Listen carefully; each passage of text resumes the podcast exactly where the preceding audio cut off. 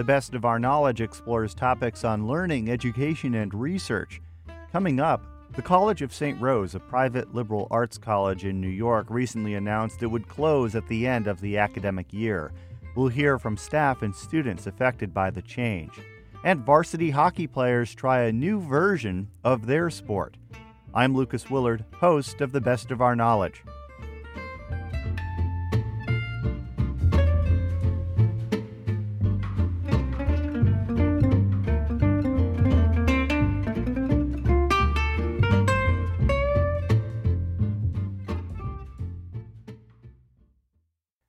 Listening to The Best of Our Knowledge. I'm Lucas Willard. It's a challenging time for small liberal arts colleges, many of which are facing shrinking enrollment and financial stress. The College of St. Rose, a private college in the heart of Albany, New York, recently announced it would close next spring at the end of the academic year. The official announcement came a day after a decisive vote by the college's Board of Trustees. As news spread, an emotional campus community was left hungry for answers. The best of our knowledge's Dave Lucas was there. At the conclusion of the spring 24 semester, our beloved 103 year old College of St. Rose will shut its doors. A somber chair, Jeffrey Stone, told students, faculty, and supporters at the Massry Center for the Arts that the Board of Trustees had determined the private institution does not have the financial resources to operate a full 2024 2025 academic year and has a projected $11 million deficit for this year. Stone cited declining enrollment linked to a shrinking pool of high school graduates and the COVID 19 pandemic for the financial stress on the college. College President Marcia White chastised reporters after the private gathering. You know, the announcement that we've made, made today, one that we did not know we were going to be making yesterday um, until a board made a decision, is excruciating. Um, even to talk about the closure of the College of St. Rose is so painful uh, and devastating to all of us. And the only reason that um, I'm not a wreck and in tears is I am so angry at the fact that our students, our faculty, our employees, their par- the parents of our students, had to hear this news in the press rather than from us today, which is the time we had put aside to do a, a personal message to them and have a conversation. That's the way we do it at St. Rose. The decision to shutter the school leaked on the heels of a Times Union report that the private college recently asked the city for $5 million. I want to make it crystal clear that there was never a request for a bailout. And the request was not for immediate financial support. The request was for bridge funding so that the College of St. Rose could continue conversations with a partner, another partner of higher education, so that we could not only continue programs here, but continue programs that are providing the professional workforce that's in crisis mode in New York State. White promised students, faculty, and staff support through the rest of the academic year and beyond. She added St. Rose had been looking to partner with, affiliate, or merge with another college to save the school, but such a partner was never found. Albany Common Council President Corey Ellis issued a statement calling for envisioning the next chapter of the 87 properties owned by the college, ensuring the college's closure does not negatively impact the Pine Hills neighborhood. White says the focus of the closure shouldn't be on buildings or real estate, but people. And the thing that's very disturbing is that when a college closes, and a college like ours, that you have to remember 40% of our students are Pell eligible, 40% identify of color. And when some of those students leave a college, they never go back. So this community isn't just losing a few students, they're losing also the economic support in this neighborhood they're losing the fact that you may have 79 buildings that are going to be shuttered. The, the impact that we have on New York State, again, we graduate and provide the certificates of education more than any other college in New York State. We're number one in producing teachers. We also, 25% of the school principals in New York City are St. Rose graduates. Albany Mayor Kathy Sheehan spoke on WAMC's roundtable panel and said communication with the college leading up to the closure announcement had been lacking. It really was not until October, uh, mid, middle of October, uh, that I received a phone call saying, no, things are very dire, but we are pursuing a partnership agreement and we think we're going to find a partner and we're going to be looking for some financial assistance to bridge us to that partnership.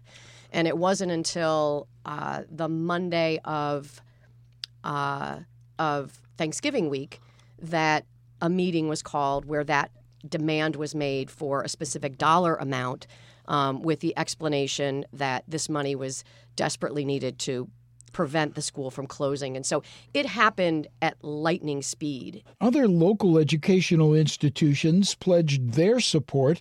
Russell Sage College said it is heartbroken and is ready to provide a supportive landing for students who need to finish their degrees. University at Albany President Havidán Rodriguez called it a tragic day and said the SUNY school remains committed to Midtown Albany, where it has a campus. Reporting for the best of our knowledge, I'm Dave Lucas. As officials at the College of St. Rose work to assist members of the campus community, affected students say they feel angry and lost. The best of our knowledge's Samantha Simmons reports. Lauren Wrigley, a graduate student at the college, says being able to spend her entire college career at St. Rose is bittersweet. I think the thing that's hurt uh, us the most collectively is just the, the knowing that our professors uh, have really nowhere to go. It's so hard to find jobs in academia now. Um, they were the the most this is my most memorable thing about being at this school, and that so many of them have made life changing impacts on me. Um, so that that's been the, the hardest part to grasp, at least for me. Dan Hanrahan, a history education major, says he chose the college for its accessibility. It's frustrating because, as a disabled American, it's very hard to find colleges that are inclusive for people with disabilities. And this college is very inclusive for people with disabilities. How so? Uh, they provide like a lot more accommodations. There's a lot of people with disabilities on campus and uh, you just get the sense that it's welcoming. Reporting for the best of our knowledge, I'm Samantha Simmons. As the College of St. Rose plans for closure, one neighbor and a New York State lawmaker is keeping a close eye on the situation. Democrat Pat Fahy chairs the State Assembly's Higher Education Committee. We spoke soon after news of the closure broke. I'm devastated, of course. It's I'm not just a um, uh, a city resident. I'm a neighbor. Um, it's uh, about a mile from my house, so of course it's devastating. And um, but I've been working on this in some ways. Um, you know, for years we've known of the financial trouble, and uh, COVID accelerated all of that. And then for the last couple of months, we have been trying to work with them on some options. Um, none of which came to fruition. So, um, so it, it's still on a, again on a very personal level. It's devastating, and my my primary concern right now is the students. We know that a lot of students then, you know, we we lose track of those students, and they often don't finish. So. I'm very, very focused on the students and then on the neighborhood. That's a neighborhood that's had some challenges, especially the eastern end of the neighborhood. So, um, having a lot of conversations with folks on next steps. So, as far as steps that the state has attempted to take, or that you and the legislature have attempted to take, um, were did you have any discussions with anyone over at St. Rose about possible funding or any other kind of state bailout to help keep the campus afloat? Well, um, yes, we've had funding conversations, but they were never about a bailout. They were really about what kind of bridge funding to make sure the students would be served while we figure out next steps. In other words, uh, a merger or a um, a program acquisition from other colleges, but it wouldn't have been. There, you know, we don't do bailouts.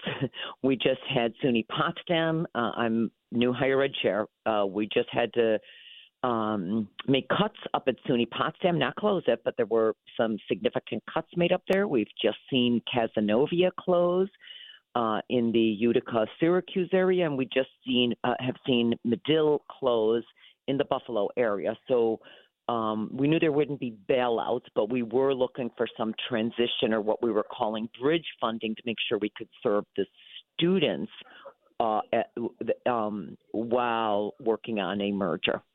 You mentioned Cazenovia College. One of the things that Cas did when it announced its closure is it began working on transfer agreements with other institutions. Is that something that you'd like to see at St. Rose? Is the college working to find places for the students to go?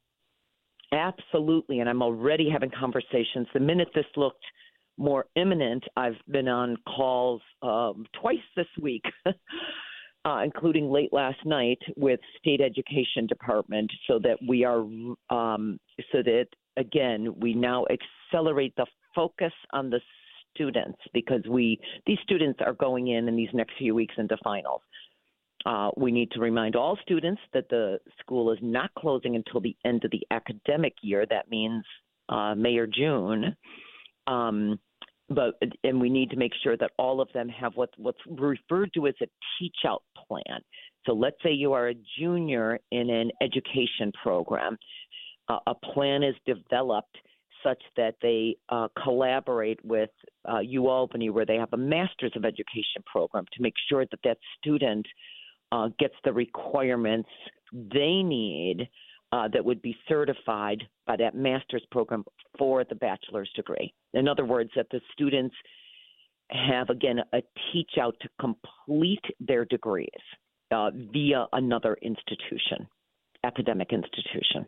That's going to be a, a, a top priority because, again, we've got to keep our focus on the students and then on making sure we focus on the economic development uh, aspects of the neighborhood and yeah, you know all of the buildings. And speaking of that, I mean for for someone who hasn't been to St. Rose before, they may not know kind of the way it's laid out. It's very much woven right into the neighborhood. Uh, in that part of Albany, there are smaller buildings that are right near, right in a residential area.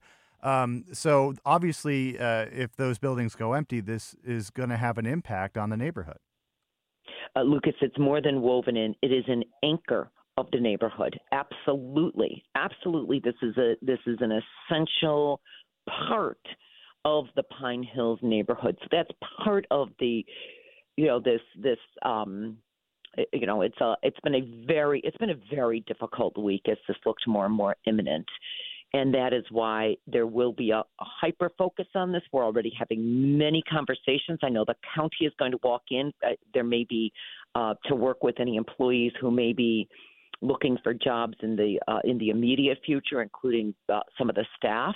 Um, and I've already had conversations with the county executive. So we are going to work for uh, work toward as much of a seamless transition for the students the staff, and then the economic development aspects of the neighborhood. The good news is the facilities, the the buildings. There's uh, essentially 87 buildings, small and large. The the facilities are considered to be, uh, by and large, in excellent condition. So that really helps with transition plans on on what it may morph into and that could be a, any combination of things. But that is that's the good news here, and that's different than the College of New Rochelle, uh, the nursing school, when that went under a few years ago. Not every college has such um, uh, has facilities in such good shape as St. Rose does. New York State Assemblywoman Pat Fahy, a resident of Albany, chairs the State Assembly's Higher Education Committee. You're listening to The Best of Our Knowledge.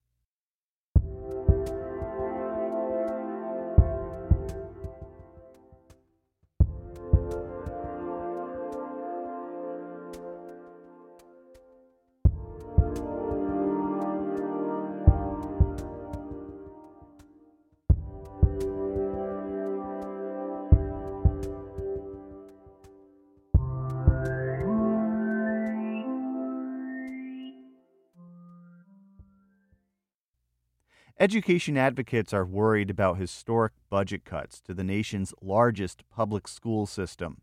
The cuts, part of a move by New York City Mayor Eric Adams to close a more than $7 billion funding gap, will slash the city's education department budget by $1 billion over the next two years.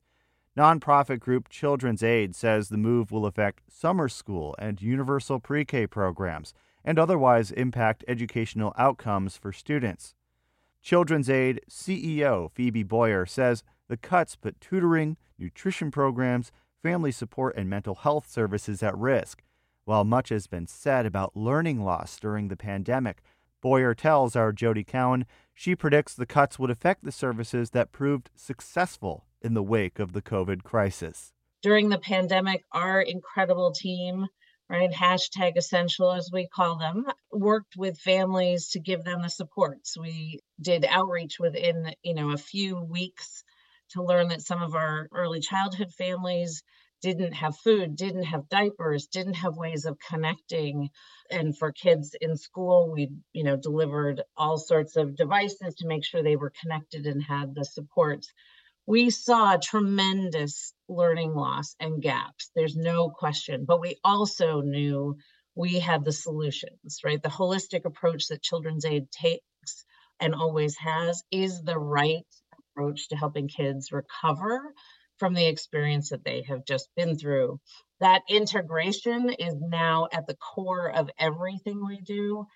And I would say it's the place where we're seeing success. You know, we have kids who've come into our early childhood program that are much further behind on their developmental scores. And the reality is, with the integrated supports, we can overcome that. We also saw successes in the fact that our some of our teenagers um, really engaged with online mental health supports. It was a tool that certainly was developed uh, during the crisis, but ultimately it's allowed for more consistency, less disruption in th- their daily lives, but they can still get the supports that they need. All of those pieces are the things that Children's Aid does and always has, but is coming to the forefront as we see how we help kids recover from what they have been through and be frankly more resilient and more capable to take on all of what the world is delivering to them. It sounds like much needed and fantastic programming. Unfortunately, one of the reasons why we're here to talk to you today is because of funding cuts that are coming to this program. These cuts mm. are here uh, with more to come in the next few months and then later in 2024. In what ways will this affect Children's Aid's ability to run its programming? Yeah, Jody, we are deeply, deeply concerned about these cuts. Um, we do recognize that these are hard times, but the fact is, there's not a lot of transparency about how these cuts are being applied. So I can't tell you exactly what is going to be cut and where. Um, it would be devastating for the communities that need the more support to not have them, but we can't see that yet um, in these cuts, and they are they are severe. I mean, one of the things that we're concerned about um, that has been part of what we helped spearhead was summer rising, right? An opportunity to use the most of our time to help kids heal, um, reconnect, uh, develop relationships work on their academics, that is going to be, um, it looks like that's going to be eliminated in, in the next summer. And we're going to have to have clarity on that because it's been a key component of helping our kids get back on track. In house, how are you working to prepare for or push back against these cuts? So we have a team, a powerful team, um, all um, who is motivated to talk about the cuts. We have a, an advocacy team that is monitoring them. I'm, I'm doing some calls, as is everybody, uh, with our electeds, um, and we're going to raise the voices of our children and families about what is needed. Um, first, we have to get that transparency, as I said, Jody, so that we can see. We want to make sure that equity is at the front and center of all of the decisions the city has made. Um, and, you know, we're preparing, we're monitoring what what these cuts will mean for our budget and our services. Um, and, um, you know, as I said, deeply concerned um, and going to advocate like crazy, like we always do, but even more so. In partnership with our other providers. Is there anything that families can do to support children's aid initiatives? Yeah, absolutely, Jody. I mean, I think it's keeping an eye on how this plays out, and and I appreciate you taking the time um, to make sure that all of your listeners are aware of what's going on. These are at historic levels, and we need to make sure that we're all doing what we can to protect our kids and families across the city and the state. Phoebe Boyer is CEO of education advocacy group Children's Aid. She spoke with the best of our knowledge's Jody Cowan.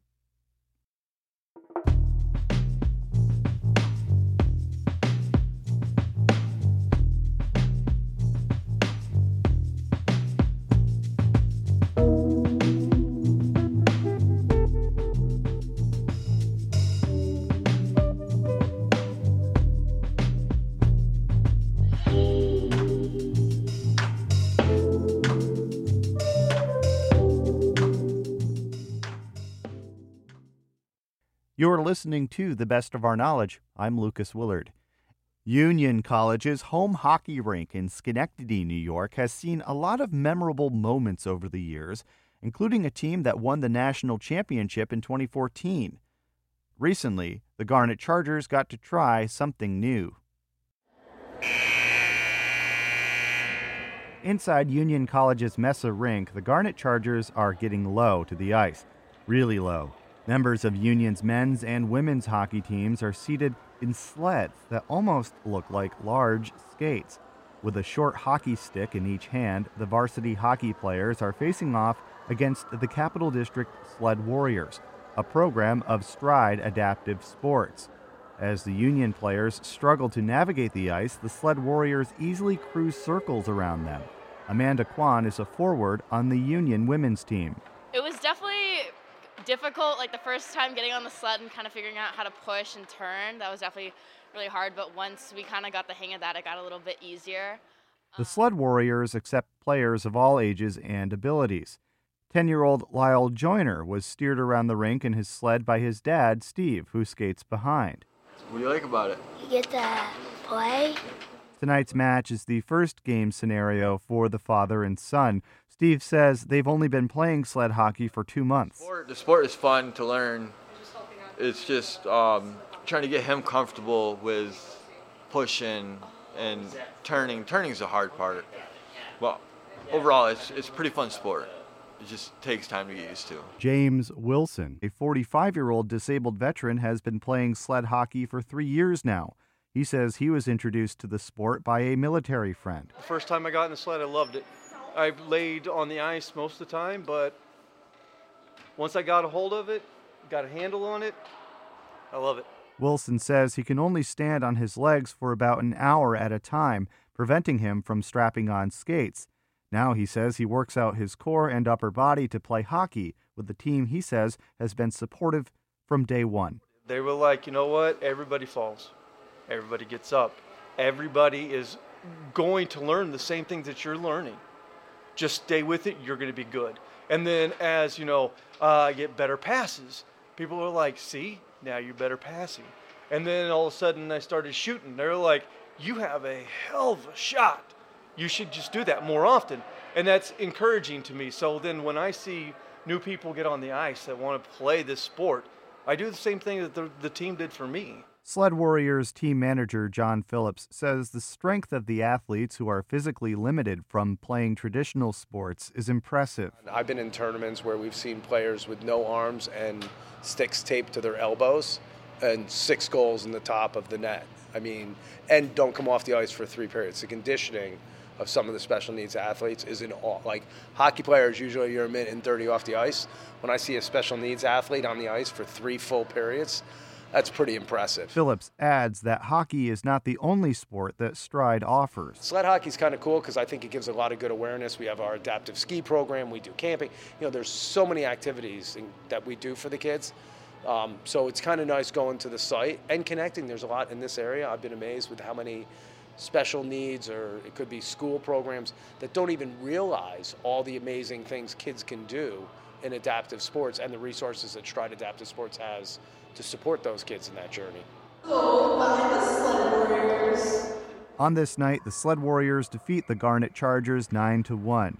Breon Brinker, assistant director for facilities at Union, says it's not the first time the sleds have hit the home ice in Schenectady. We have had them uh, at a game to play uh, in between periods in the past. We've had uh, a game about 12 years ago or so uh, with the, the Sled Warriors against our, our varsity programs, and um, it was it was it was a great success. And and uh, I just figured, you know, let's let's try that again. It was just, uh, you know, we've had we had some ice time here, um, and I think it would be a, a, a great uh, opportunity to, you know, to get the the, the Sled Warriors chance to play a, a game, and uh, get our kids exposed to uh, adaptive sports. Union's Kwan says she'll take something away from learning a new version of her sport.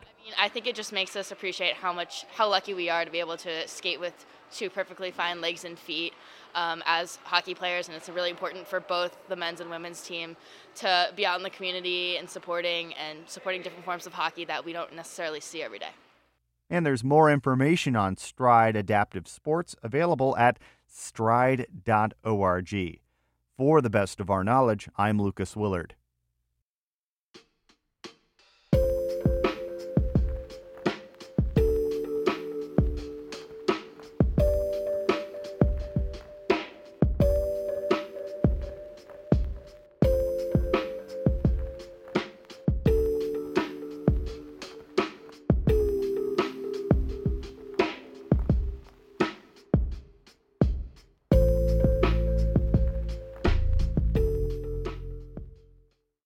Many educators will say teaching can be a thankless job. Stress and workload in the classroom can lead to burnout. Now, a new app developed by a former seventh grade math teacher aims to help the entire school community, teachers, students, and staff share praise. On the next episode of The Best of Our Knowledge, we'll speak with Claire Smith, the creator of the program Highlight. Here's a sneak peek. Kids would start to send them across classes, and then all of a sudden it became cool to like say nice things about people in period four and period six and period two, right? So like that quickly became a thing. Like this, it's not just receiving it, right? That's that's hugely important, and it's not just sending it, which is also hugely important. We don't talk about enough, right? Like learning how to say those nice things. Um, not just students, also adults, but but making it visible normalizes it. Claire Smith is creator of the classroom app Highlight. Hear more on the next episode of the best of our knowledge.